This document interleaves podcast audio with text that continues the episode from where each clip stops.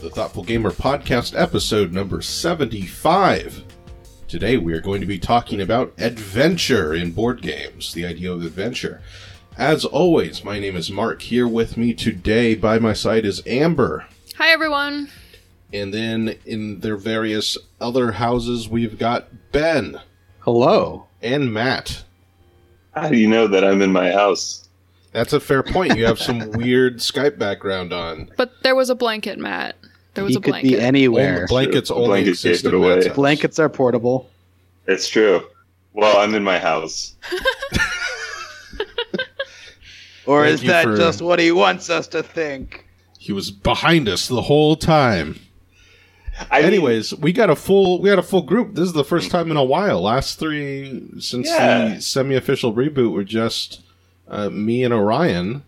Uh, Orion has moved a thousand miles away, and uh, now we got other people here. Not that Orion won't be on future podcasts. There is technology. yeah, Uh. he better be. He has all the technology. Yeah. So, what's it like? How's it? How's it feel to be back on? It's good. Matt's looking lost there. yeah, yeah, it's good. Um, yeah, I mean, this it's it's been been a crazy year for everyone. Um, I've certainly played fewer board games since I stopped coming to board game night, but we we've managed to do some. So Yeah. I, I, as we we were talking earlier, I played like an excessive amount of Magic the Gathering over the last year. So hopefully, I, I don't get become too obnoxious with uh, that that being my board game examples. I've actually played probably less Magic the Gathering in 2020 than I did in 2019. I, I diversified more, uh, which is I don't know. And then Amber's here to uh, surprise and, and shock us. It's been a while. I haven't played very many games, but I played some, and I like the topic. Amber, you get the most positive feedback of anyone ever who is on the podcast. It's because Every single time you're on, people want more of you. but that's because I'm only on a few times. Oh, I see. So my voice has more They've been wanting more. it- it's just more special. Yeah, it's a strategy. Mhm. Anyways, we're here to well, talk by about. that logic, I, I should get tons of praise for today. So Well, I don't know Let's what the it. praise is going to be like for today. Leave a comment below. Who's your favorite person? It's a popularity contest. Hit now, us Matt. against each other. It's That's on. the real reason for the podcast. good. Anyways, we're talking about adventure in board games today, uh, which is a topic that I added to the list after Orion and I played Space Corp, uh, 2025 to 2300 AD, the subtitle um, from GMT, which honestly I think is super underrated, uh, but it ignited in us a tremendous sense of adventure. I think more than maybe any other game I've played. Uh, and so, of course, I brought on people who haven't played that. Actually, wait, Ben, did you play with us? I Okay, did. Yeah, once. Ben played once with us. Anyways, but it, it got me thinking about this idea of adventure because we have um, in board games a lot of very adventuresome themes or settings, I might say. Uh, so lots of science fiction, lots of fantasy. Uh, those lend themselves to adventure in other media, right? Fantasy books are often filled with adventure, sci-fi books. Um, that's kind of their hallmark. But in board gaming, it seems like a harder thing to tap into. You can certainly get it with RPGs, but with board games, it seems a bit more challenging. So I wanted to dive into that and get a discussion about where we see adventure in board gaming, if at all, and how, as hypothetical designers, we may tap into that. What kind of things in board games uh, tap into adventure? Um, so I want to throw it out to you all to you, just blindly hearing the word adventure in the context of board gaming, uh, are there any particular games that stand out or any ideas of what adventure means to you in this context? Yeah, I mean, I, I guess I'll um, start off. I, I think we, you talk, you mentioned RPGs a little bit, and I think dungeon crawlers are kind of the RPG stand-in for board games like Gloomhaven or Imperial Assault or Descent. Um, so I think those definitely have adventure as at least a an intended part of the gameplay experience. Whether or not it actually carries it off all that well is another question. That that was kind of the first thing that I thought of. When I think of adventure games, I don't necessarily think of a particular game, but I like it when I can take a move in a game that feels big and bold and creative, where I'm not pigeonholed into a certain set of moves that is expected. Um, and it feels like it impacts my own personal journey and story within the game and helps me to conquer and win. Um, so those are just the feelings and the ideas that that evokes. I don't know that there is a board game where I, I would say I'm able to do that as much as I want. Um, I, I do want that out of a lot of more, lot more games. I think Twilight Imperium is a good example. Um, again, I want to be able to make bigger moves in that game and find myself not being able to, so it kind of hampers the adventure aspect a little bit. Um, but I do feel that in that game, I am building an, a, a galactic empire of my own and spreading, and I'm able to make big, bold moves and choices um, that don't necessarily mirror what everyone else is doing in the game. Uh, and so I think that exemplifies adventure. And then, of course, theme always helps. It helps if you have a theme that enables exploration and conquering. Um, it, I don't think that the theme necessarily makes or breaks the game. I don't think it necessarily like defines a game as an adventure game or not, but it, I think it plays into it um, as long as the mechanisms allow for that kind of gameplay. That's an interesting take on what adventure means because that's not where my mind goes when I think about it, but it makes sense to me. Mm-hmm. The idea of having a large amount of agency in the game as adventure, uh, combined with other factors, I suppose yeah, I like that. makes sense. Though my when I was thinking about what does adventure mean and where do we see it in board games, I always came back to the idea of exploration and surprise. And a mm, game that yeah. has a wide possibility space for your actions doesn't necessarily have those things. So, for instance, on one extreme, you have like Go, which has an enormous possibility space. But, but, but, I, but has no real setting or theme to it. And you're doing the same actions. You're placing a piece. So I understand the options for placing that piece are endless and the strategy is endless. But in the end, you're doing the exact same thing as the other player. Gotcha. So which I think looking, is the opposite. You're thinking of big choices as, as a variety of different strategies you can pursue. Uh, but, but in Go, you're pursuing different strategies too. So I don't I don't know if that accurately narrows down what I'm talking about.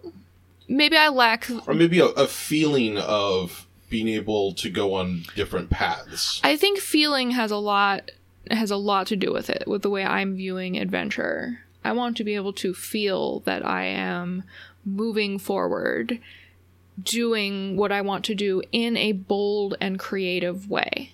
Yeah, I, I see that. So, I mean, the biggest sense of adventure you'd get out of games would be the more sandboxy they are, right? The more freeform. Like I've heard, I haven't played it yet. I've always wanted to play it, uh, but there's a game called Zia Legends of a or Xia Legends of a Drift System, which is supposed to be very, very sandboxy. There's just like certain, you can just pursue a certain aspect of the game and ignore a whole bunch of others. And it sounds like that's the kind of game you would get the most adventure feeling out of. Maybe, maybe. Um, I don't necessarily think it has to be that sandboxy in order to be an adventure game, but I think it helps, and I think that type of game it definitely is more likely to have that adventure feel. Um, the I, way I'm defining I actually, it. I re- I really agree that it doesn't have to be um, sandboxy. My my initial reaction was that it's um, adventure in board games is a more kind of evocative thing. It's like it, it's it's it's something that you you kind of feel based on what you you're looking at more so than some a lot of the um, maybe other ways we've looked at board games. You said exploration and surprise, Mark. I think for me, surprise is huge. when I think of adventure, I think of a, a feeling of what's going to come next, whether that be, and usually in in kind of that uh, quote unquote theme kind of way, more so than uh, mechanic or decision based. So uh, yeah, I'd almost say that adventure for me is more tied to kind of the external things, the artwork, and, and perhaps other more external things than say like narrative in board gaming, which would be way more tied to how the game actually plays out. Yeah, and I'm thinking like for me, I think the difference between adventure and narrative might be an example might be the difference between rolling dice and flipping a card over.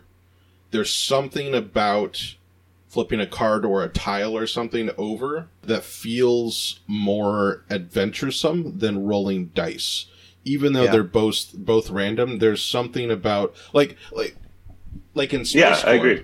In Space Corp, the adventure you get is that you have all these you start each of the of the three sections or phases of the game with a number of tiles face down on the board and as you travel uh, and explore space and go further out uh, you get to flip over those tiles and see what's on the different systems or, or moons or whatever I think that feels like adventure to me and i think if there was for instance a uh, a die roll when you entered a space in like a results table it would feel significantly less adventuresome I think there's something about discovering something that's already there that kind of makes it feel more like an adventure, even even though there's no practical difference.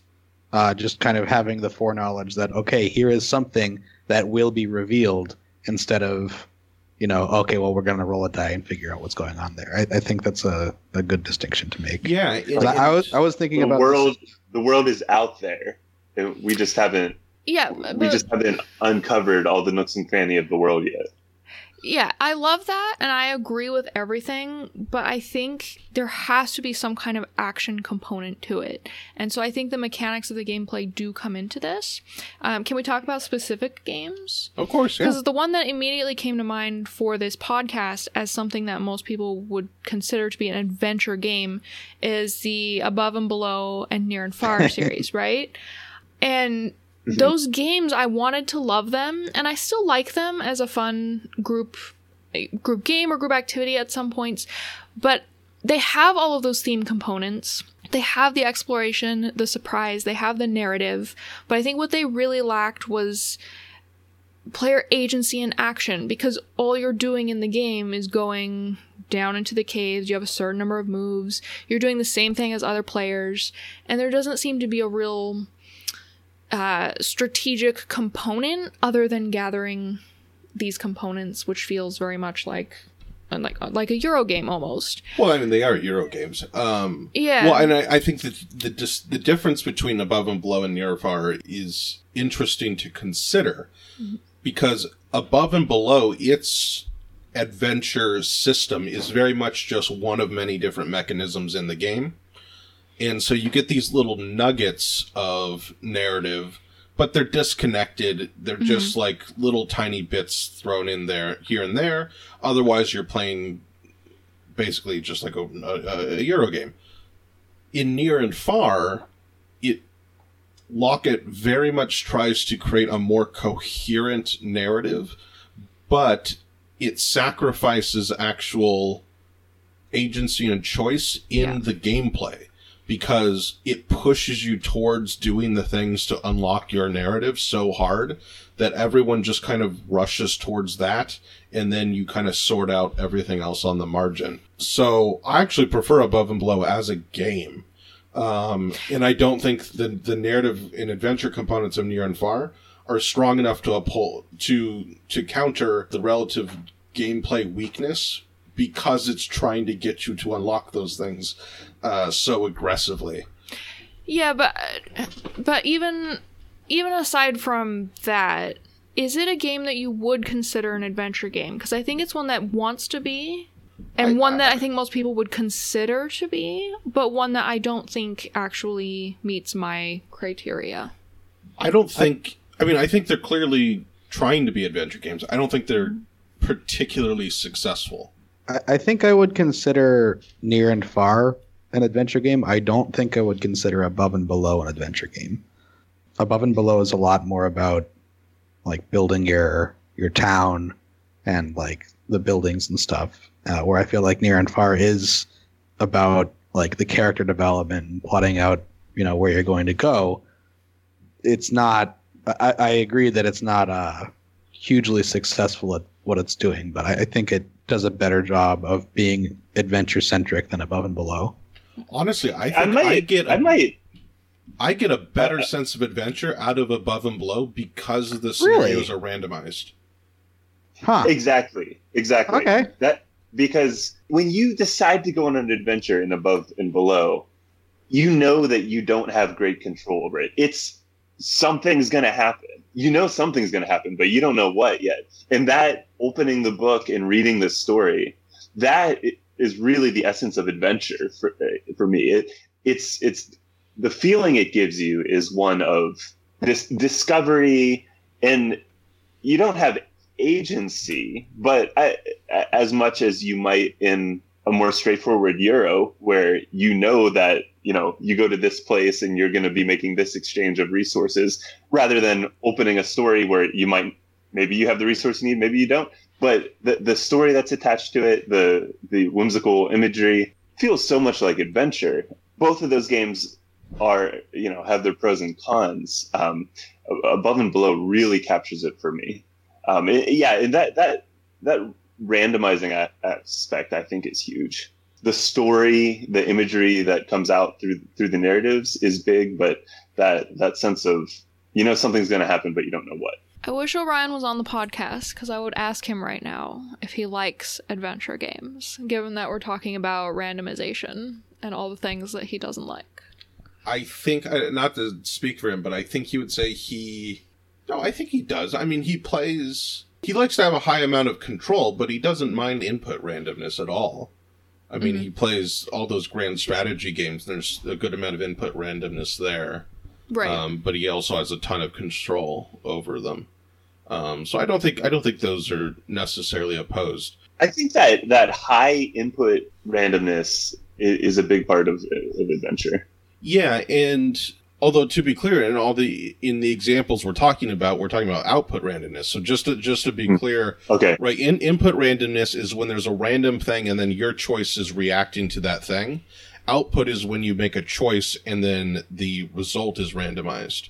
So in above and below, it's kind of two steps of randomness. So you have a bit of both, right? You choose to go in the adventure. Within Sure. the story, you have a choice there that's slightly randomized. In near and far, it's a similar thing. You choose to go down the path and hit the the story spot, um, and then there's some kind of like a choose your own adventure style decision uh, once you get there. And in Space Corp, it's it's pretty much output randomness because you choose the type of planet you're or, or not planet, but the type of space you're going to, but and you know generally what could be underneath it, but I mean what the tile is is is random. It's completely randomized within the set of those tiles.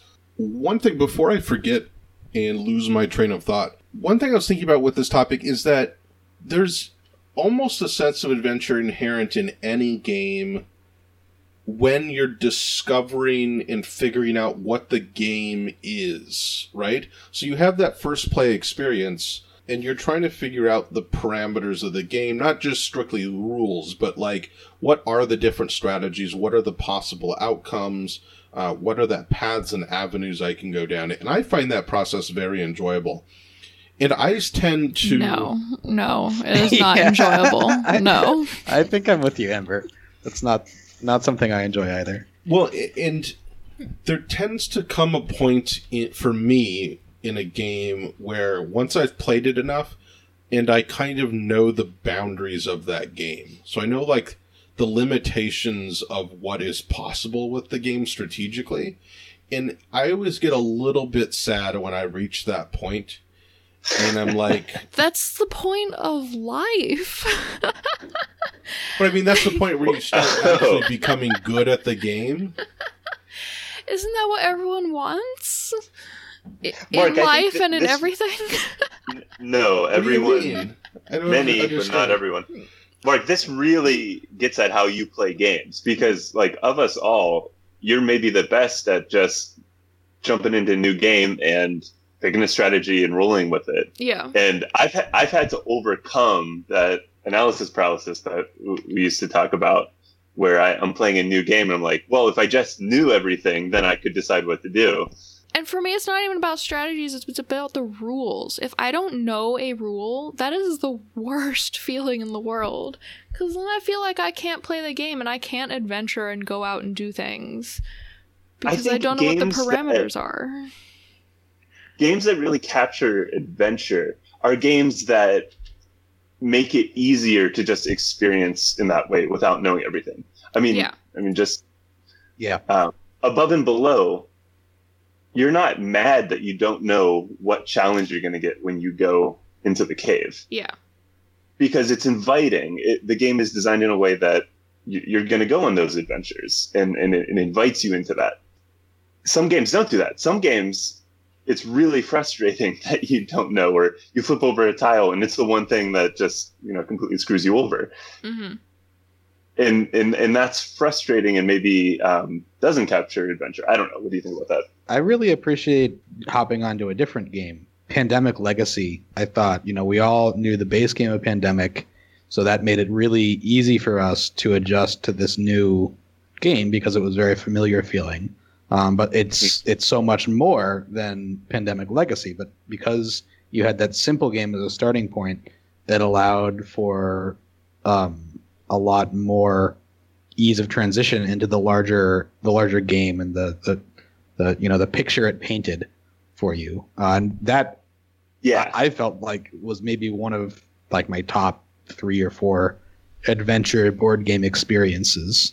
See, I, I think I think I'm emerging in in a different space than most of you all. In that I don't think of adventure when I think of Pandemic Legacy. I think because the narrative was so tightly confined, and I'm trying to draw a comparison to like when I read a book, because adventure for me is tied to kind of these very very specific experiences I had when I was a kid reading like Narnia right? And that was such a vivid world and hinted at so much uh, that, you know, in terms of like getting that feeling of adventure, that's probably the number one. The number one thing for me in my entire life was when I first read the Narnia books. And I think it's because it hints at more beyond what's written on the pages to let your mind roam and go free when I when I think about my experiences playing Pandemic Legacy, playing Near and Far, because I know the narrative is so constrained, I can't I don't get that same feeling until I've explored all the different possibilities on the tiles on Space Corp. Uh, I still have that. I still don't know what could pop up. Right, I don't know what could pop up. I have specifically not looked at all the tiles before. Uh, I've probably seen most of them, uh, but just having that that element of like, oh, anything could happen here. And I don't, I know that it's not going to be anything. It's going to be within a general power level, or you know, to make the game function. But that hint of something beyond my understanding, the possibility of what could be, I think that really taps into what I'm thinking of as adventure. Having something unknown be revealed, I think, is definitely a part of adventure, uh, and it's maybe the most important part to me. Uh, It, it's funny that you keep going back to Space Corp though, because I didn't feel like that was an adventure at all when I played it. But I think it was mostly just because I was trying to figure out how everything worked, and you guys kind of already knew how it, how how things were supposed to happen. I, I would definitely like to play it again at some point, but at this point, it's probably been long enough that I don't uh, I don't really remember enough about it to to have a meaningful knowledge of what's possible. I think you'd I think you'd pick it up pretty quick. It, it's it's not that complex of a game. But yeah, maybe maybe I'm I'm the weird one here. Yeah, I mean, I I think I agree with Ben. Thinking back to Pandemic Legacy, that kind of acceptance that things are going to happen that I don't know now and we can't plan for, but you know, we know what we're doing now. We know we know pandemic. We we know the characters that we currently have. We're going to do our mission, and come what may, uh, and we know something's coming. we're gonna we're gonna roll with it. We're gonna experience it. Uh, I, I I like that as an example of adventure. Mark, what are your thoughts on Archipelago? Because that has like the same discovery thing that Space Corp does with the hidden tiles. Yeah, it has the tiles, but the tiles are more. I don't. I don't know if I get quite as much of, of that feeling because the tiles are pretty limited. It's been years since I've played that game. It's what like it just determines what resource and like Yeah, it's connected to It's water. resource and what you can do on the tile, I think. Yeah, I mean it's not as evocative as Space Corp can be. In Space Corp, you can flip it over, at least in the, the third phase of the game, you can flip it over and discover friggin' aliens. Like, which is wild. Yeah, Archipelago has Uh, adventure. it sounds like it's just about the theme for you. Well, no, no, no. Archipelago has like adventure components, but it it does not feel like an adventure game to me because it's so it's so tightly constrained within the board. There isn't that much variety that you can do, and it seems like the only discovery adventure parts you make are flipping over those tiles, and that's not enough. It's not enough for it to be an adventure game. Yeah, l- looking at the list of games I threw out on our notes, I think Robinson Crusoe is an interesting example because I mean it has some Mhm. tile flipping, but the the event the more adventure parts are the I can't remember what they're card, called, but the cards uh, where you make a decision and you know there's some kind of consequence that's going to pop up because of that. I think because that deck of cards is so big and varied, that gives me a little bit of a sense of adventure because you never know what's going to happen when you flip over one of those cards. Um, and it tells a bit of a story, so you get a little nugget of it there. So Robinson Crusoe definitely constructs a compelling narrative to your gameplay, which is different. I, I'm just I'm reacting. I don't I don't have a this settled in my mind, but I would say Robinson Crusoe gives a, an excellent sense of the narrative of play, feeling like you're you're progressing. But I don't know if I would say that it has a strong essence of adventure. I don't think it's strong. I think it's a little bit. And I wouldn't say that Mhm. narrative and adventure are in opposition. I think adventure is a No. subset, right? It- Yeah. It's a smaller bubble within the. I would disagree with that. really. because I see adventure in in games. Well, let me make a case for another game that I think actually does give a great sense of adventure. Um, don't hate me. Um, I actually think that Magic the Gathering gives a really excellent sense of adventure.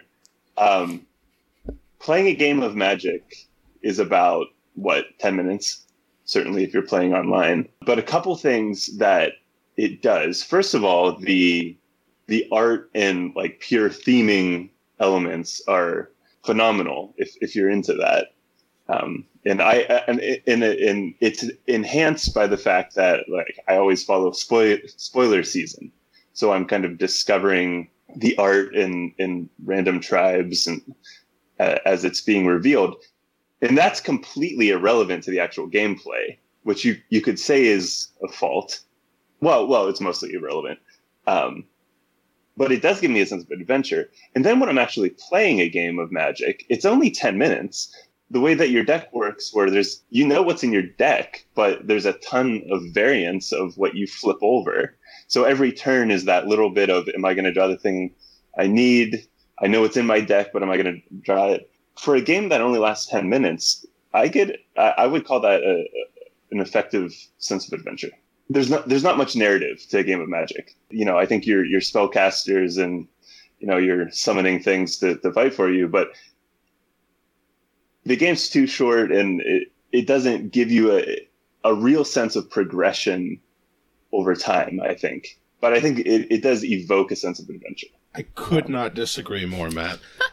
In fact, uh, I will I will state the absolute opposite.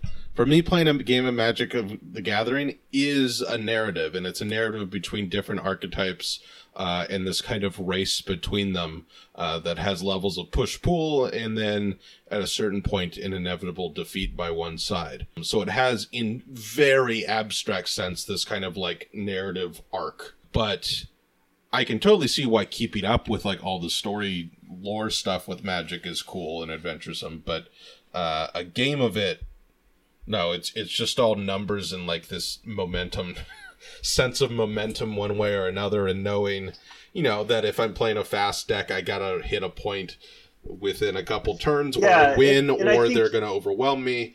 You can or- certainly play any game with varying levels of I can't think of the words like pure objectivity. You can play Magic, you can cover up the art and play it as a pure numbers game, and I think a lot of people do that.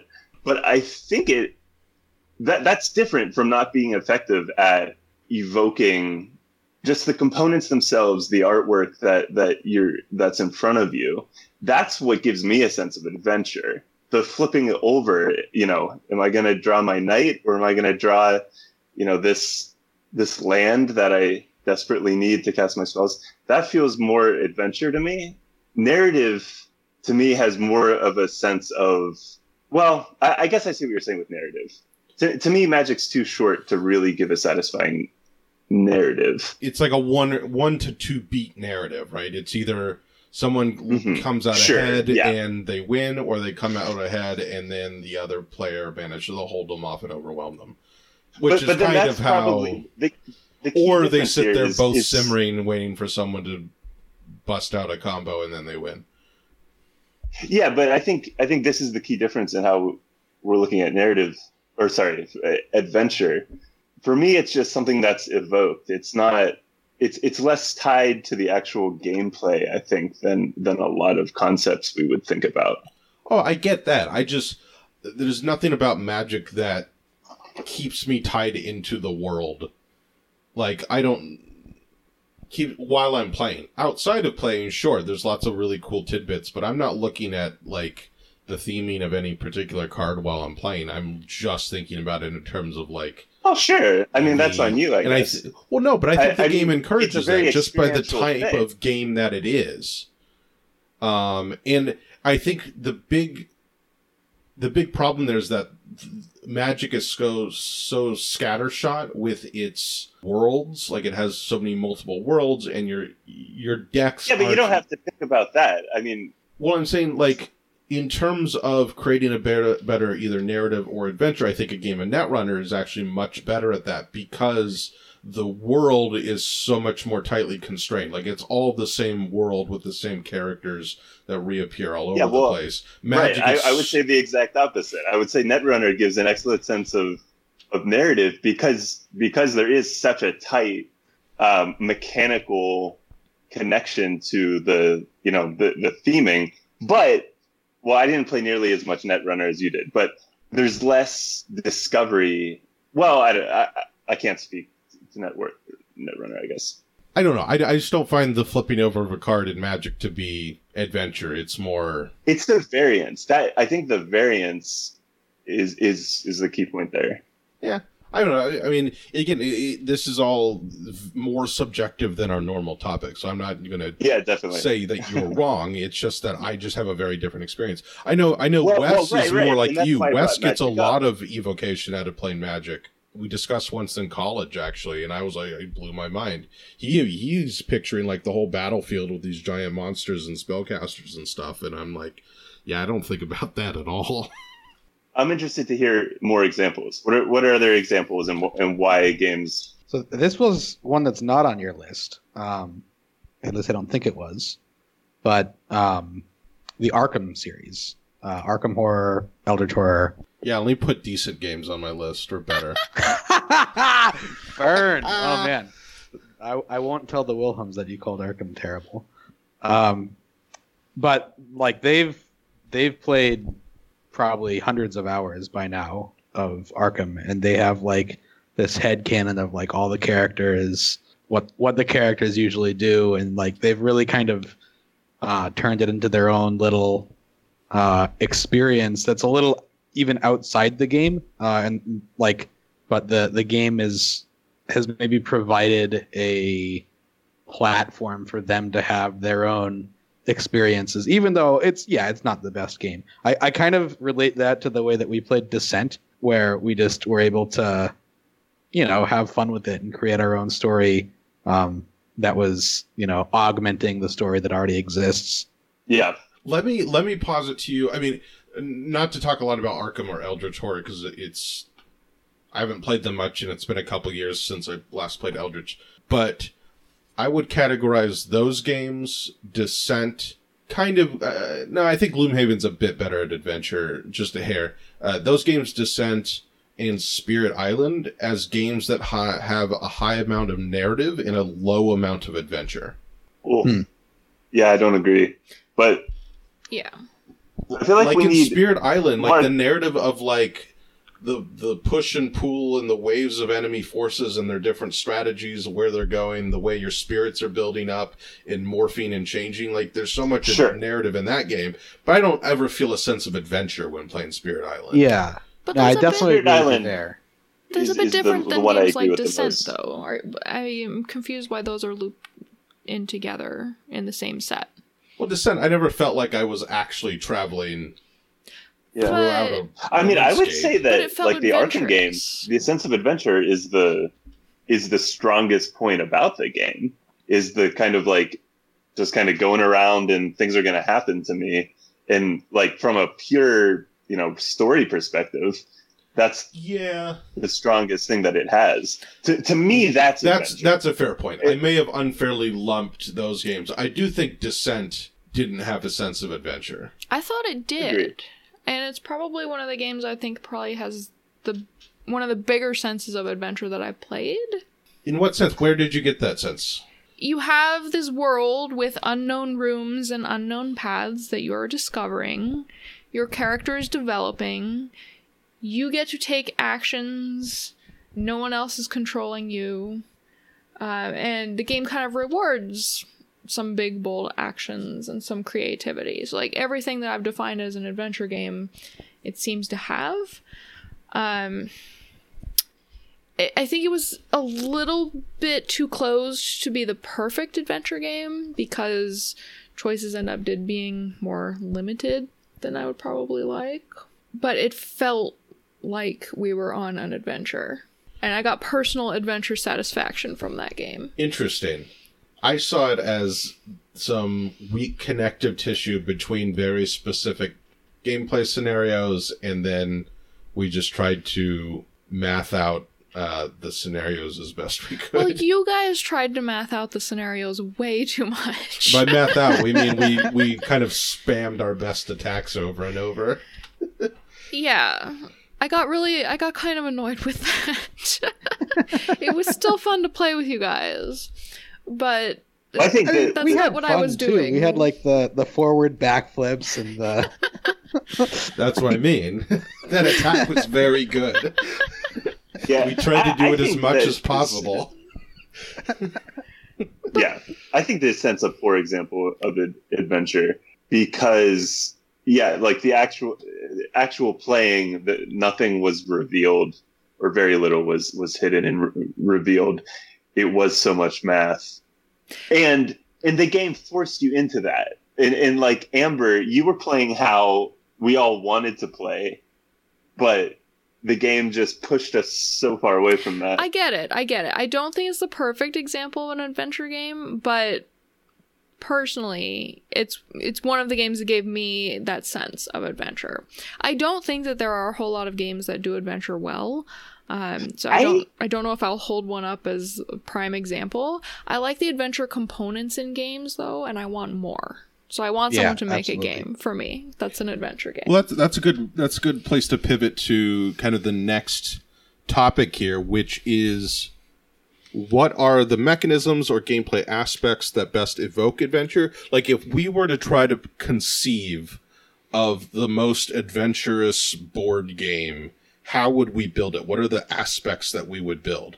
I think we have like tile reveal or exploration is a clear one you would have you would want to have. Yeah. Um, however, you want to implement that, you travel, you go geographically a distance, and you uncover new things. Uh, but that obviously that by itself doesn't create adventure.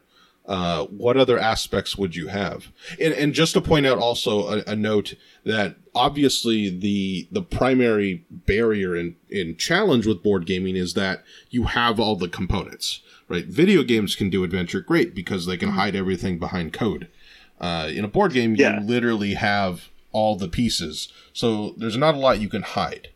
Um, I will say let's let's look at this thought experiment first without including like app integration, Yeah. and then we can talk about app integration because that's a clear way to overcome that challenge. But I want to see what we can do without uh, that that crutch. Uh, so we have exploration. What else would we want to include in this adventure game? I may not have the correct vocabulary for explaining some of these mechanisms. I'll translate for you. yes, translate. Um, it, but I think they need a high degree of agency where not all of the players are thinking about and doing everything the same way. So it's not just a mathematical calculation. Um, so it re- it could have rewards for someone not taking an optimal mathematically calculated path. But that Like, just changes the math, Amber. But how do you hide the math? Like I know Sure, I yeah, yeah. There's no apps, but Well, you should- hide it with some I, I, I think a high degree of variance is is maybe the number one essential thing. And Yeah, and, and, and honestly, uh, this was something I was going to say earlier. I'm not sure that adventure is actually something I look for in board games. You know, we have some examples where it's nice that we we get strong adventure, but um, but yeah, I think that that sense of or that variance of you don't know what's going to happen, and as a result of that, you feel like you have more agency to do things how you want to do them because hmm. the game is encouraging you not to think about optimizing perhaps. Yeah, and that actually leads to I was going to hold this off, but this seems like a good way to introduce it.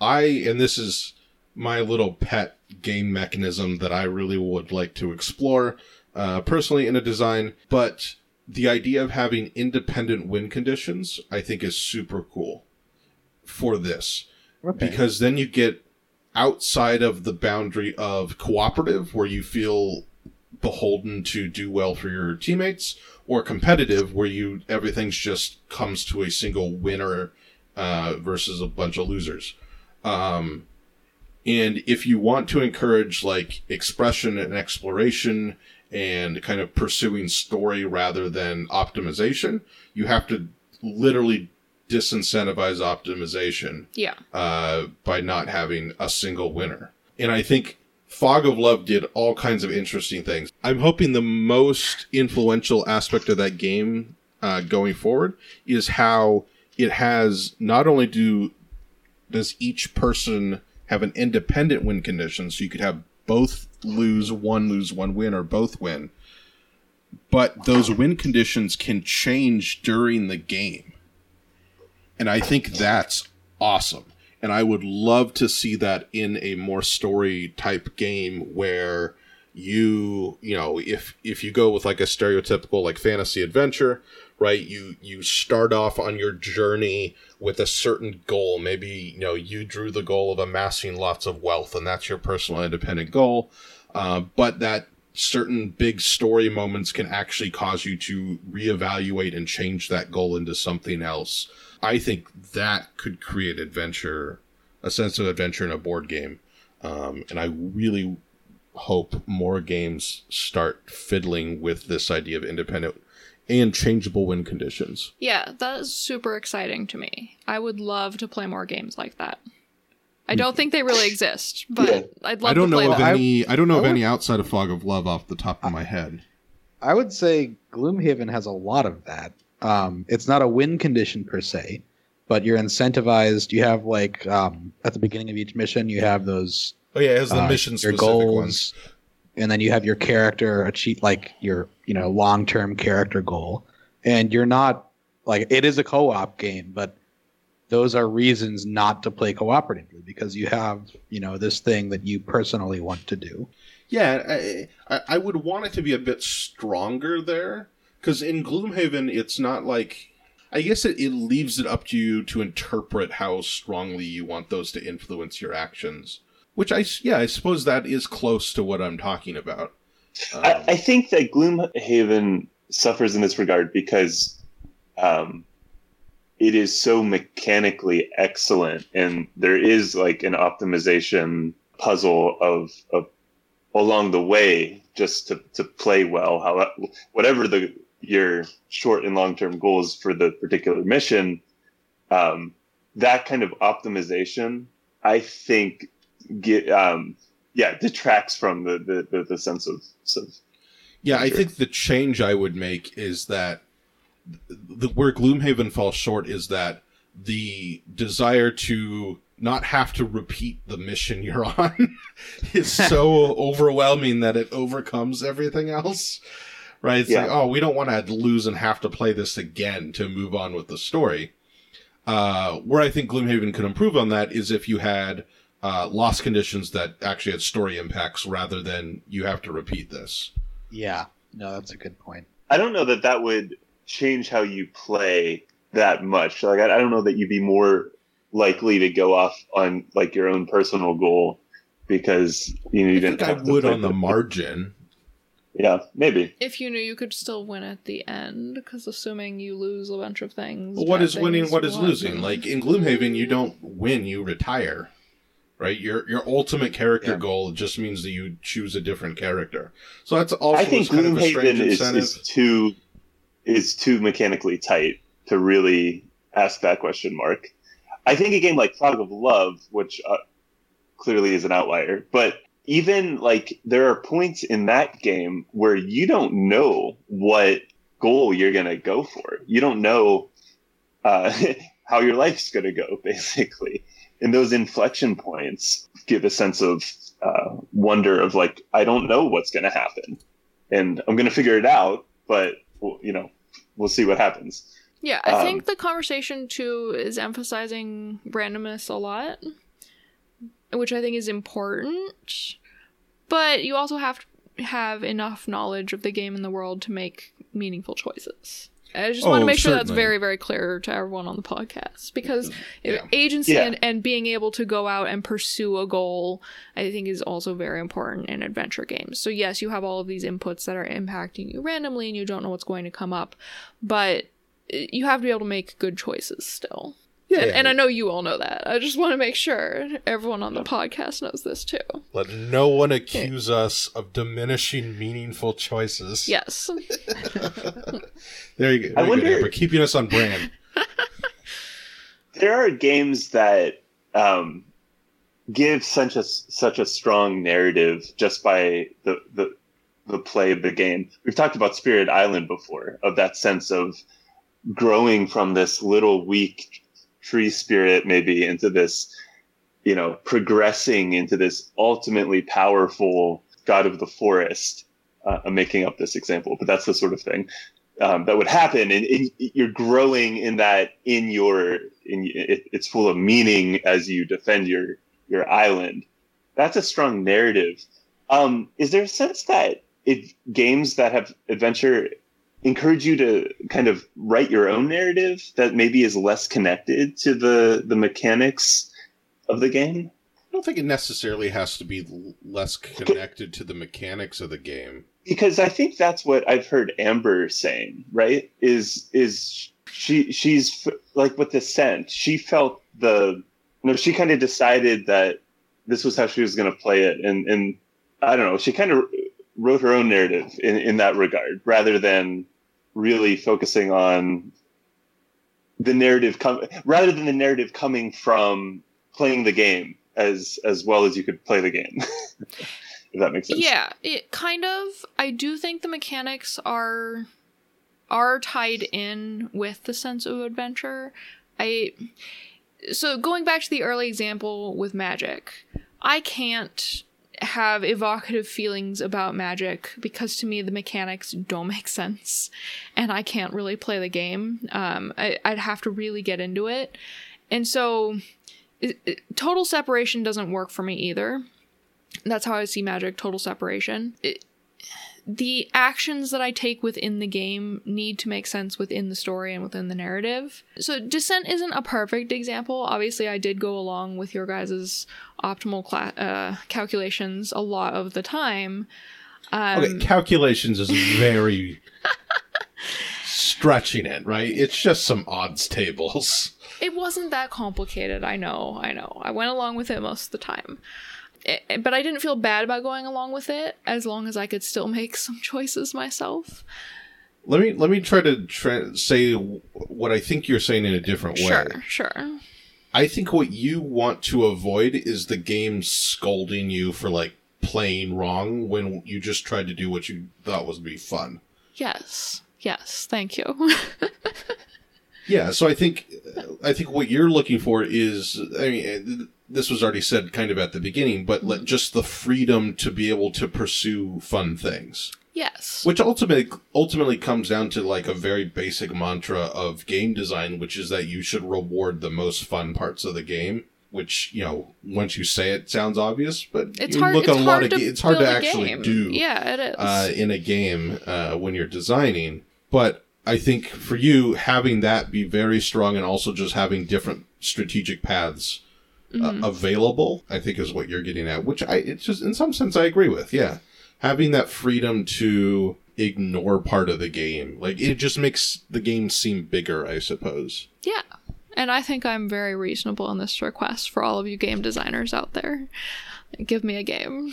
Well, I like. mean, you're asking for a you know a big, difficult to design. it's game. hard. It's Yeah. it's really hard. When I try to think how I would design these things in my mind, I don't have an answer. I can't come up with anything that's We should, we should try to do it, Amber. We should. I have the Yeah. bones of something based on a little bit of what we have talked about, but yeah. we should try to pursue that at some point. After our pepper game, Well, I want to incorporate some of these elements in that too. Oh, of course, But that was also hard. We're kind of at a standstill with. yeah, we got to jump back into that. Yeah. Um, yeah, so going back to this hypothetical game, right? We have exploration and discovery. We have kind of agency and independence in terms of what is victory, what is uh, fulfillment for your character, your avatar. Is there anything else? Any other mechanical things or gameplay aspects that you th- you all would would would think would tap into adventure? I think that the the artwork and theming is actually incredibly important for this do too. discussion. Yeah. I do do we too. think it almost needs to be fantasy? No, I don't. I think you could build a good adventure game i- i- themed in an existing city in the United States, and it would still be fun. A historical game would also be fun. I I don't think it needs to be imaginary or fantasy. I like imaginary and fantasy stuff, um, and I think it, it's almost easier, but I don't think it's necessary. Yeah, that makes sense. I said that and then I started doubting myself, and then you confirmed my doubts. but I agree. It's with- hard, I though. agree with Matt. it- I think you need to have art and and production that evokes. Yeah. Um, Well, I don't think you need to. Well, in some sense, you do. I think It really helps. It does. it does help, but I think also the kind of like overly complex art that seems to result from that sentiment often doesn't evoke well. Like I think the art for the Arkham like Fantasy Flight Arkham games is horrific. I think it's ugly and dour and doesn't evoke any horror or interest or fantasticalness. But that's kind of where a lot of these games seem to go.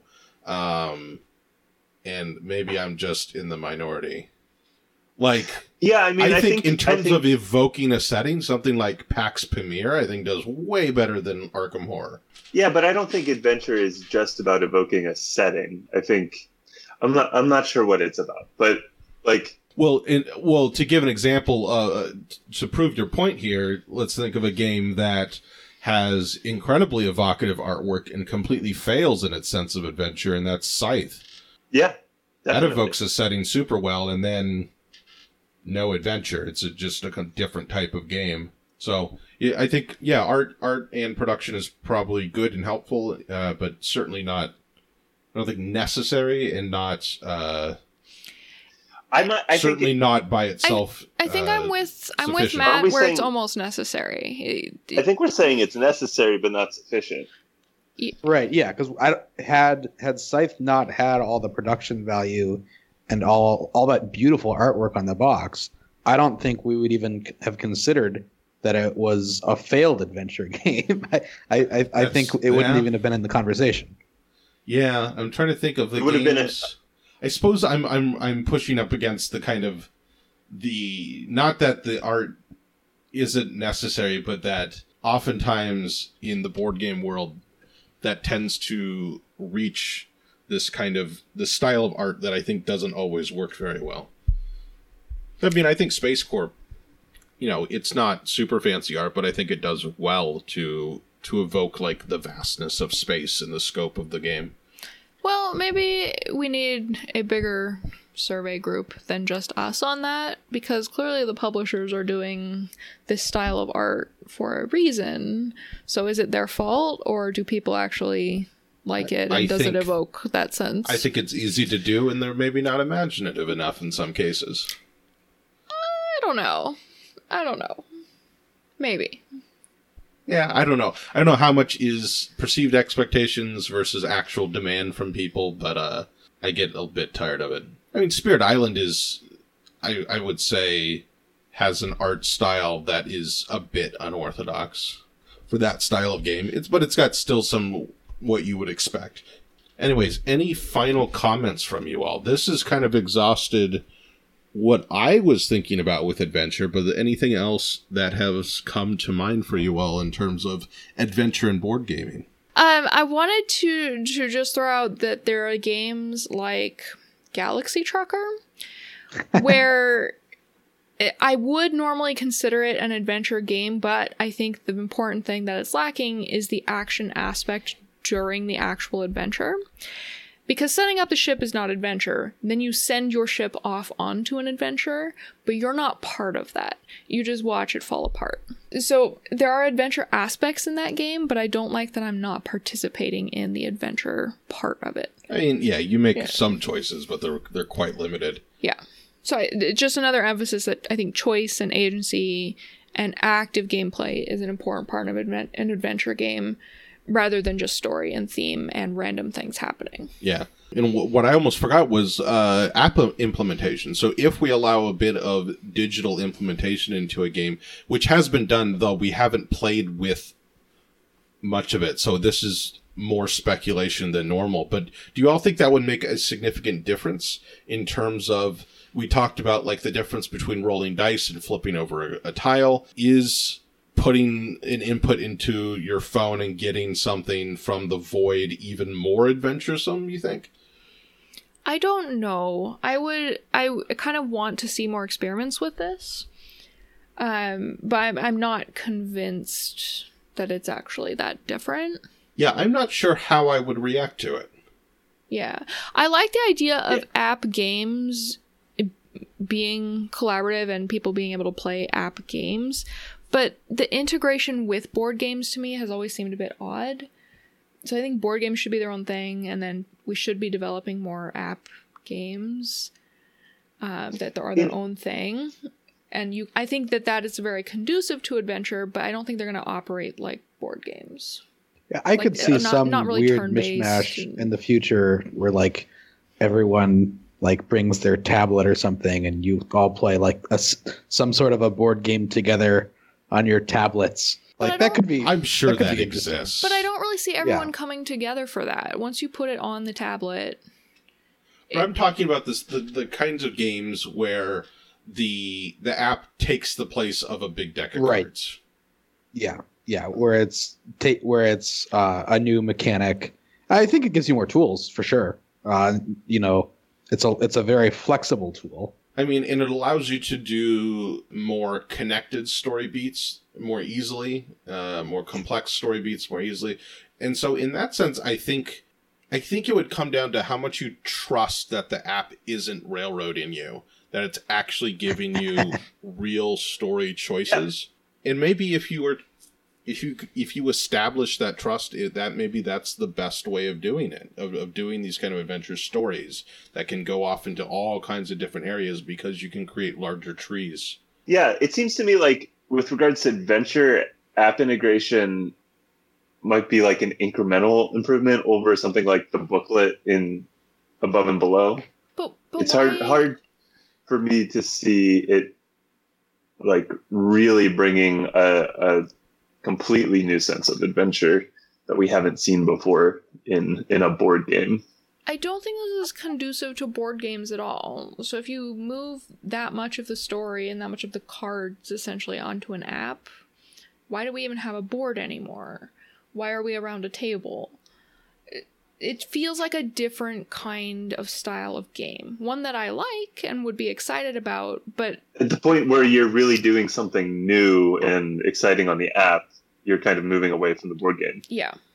Yeah, but I think in terms of if you're just like so if you have like like with the the Robinson Crusoe's sequel did this, right? Instead of having that big old stack of 100 cards or whatever, uh, it had an app. And I, I haven't played it. It was apparently not received well because of the rule book, I think. Uh, but I think I don't know if it's just a straight replacement for the deck of cards, it's probably not better. If you are able to weave a more elaborate super branching story from it that genuinely feels open and explorative, then then maybe that works really well. There was a pirate game I got to take a peek at at PAX Unplugged last PAX Unplugged uh, that did some interesting stuff in terms of story. I don't know how. I, I, I remember walking away feeling a bit disappointed in how many different stories they had because it's like, well, that could have just been written out. Like it didn't feel like they're using the benefit of the app to its greatest potential. But I don't know. I I suppose I'm mildly skeptical, but I I see the potential there where you can you know if you dedicate yourself to actually a lot of story writing, you could do something pretty cool uh, with implementation in terms of generating story and and and all kinds of that sense of not being able to see the limits, right? Getting past that. Okay, we know. I know I've seen 80% of the cards in this game. Like, what's the other 20% going to do in terms of surprise? Like, getting rid of that has the potential to, to be special, I think. But question. Is it still a board game at that point? If it's all board game except for one aspect, yeah, I think so. If the rest is board game, I'm I'm not convinced that this works together. But I guess we'll have to see because I think it is something that we will start seeing more of in games. well, I, we have seen quite a bit of it. We just don't own any of these games. True. yeah, I was gonna say, like, I I know I've played like maybe one game that had an app as like an integral part of the game. Uh, was that like Alchemist or something? Well, that was Um, just to hide some information, yeah. Wh- Yeah. Which honestly was a really cool implement implementation, but not. It was. Uh, We should just call them applements. implements. uh, Applementation. that was to. Yeah, that was just to hide some. Info- it wasn't story related. It was a de- deduction game. Uh, but I know that I know the new Mansions of Madness does this. Um, there's now apps for Descent and Imperial Assault that handle the AI, which is a different thing than what we're talking about. So you don't have to have one. You can be fully cooperative. There's a fantasy flight game. I believe it was a fantasy f- flight game called Legacy of Dragonholt, which I believe did app did app implementation. I don't know. I can't see it on the BGG page, but uh, I believe it had that, or maybe it had a big old fat storybook. I know. It, I know people were praising the story. There's a few other examples that are, are notable, and a, a number of minor examples. I think. Uh, so we're seeing it. We just don't necessarily have those games yet. Uh, but I think I haven't heard of a game that has taken it to the levels that I'm imagining in terms of a really in-depth story. And I think it's just a matter So- of time yeah. before we, we see that. Yeah, I think my sense of adventure is mostly something that's well, it's it's more nebulous than a lot of ways that, that I talk about board games. and it's something that that's evoked in a way that I don't know that kind of this this more complex narrative would really make a huge difference. I mean that that's something that'd be really cool and I think yeah would would really I don't know would bring interesting experiences narrative to, to board game. It doesn't feel like a huge huge advance uh, advancement. Well, I'm. I'm seeing it not necessarily not necessarily that it's super complex story, but it's that you get you get that feeling that whatever you do, the game Yeah. has something for you, right? yeah That sense that you can't find the edges, like you can't find the limits of where the game has has planned for you.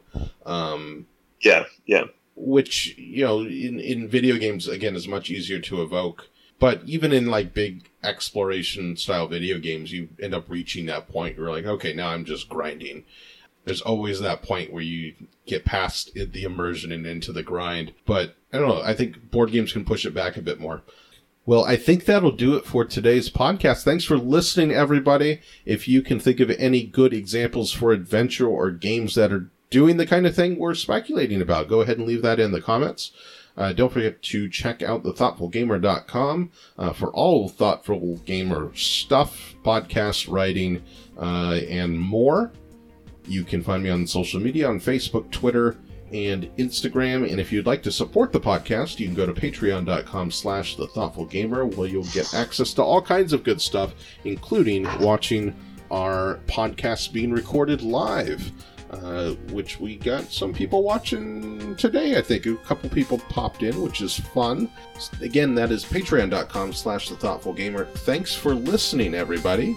Goodbye.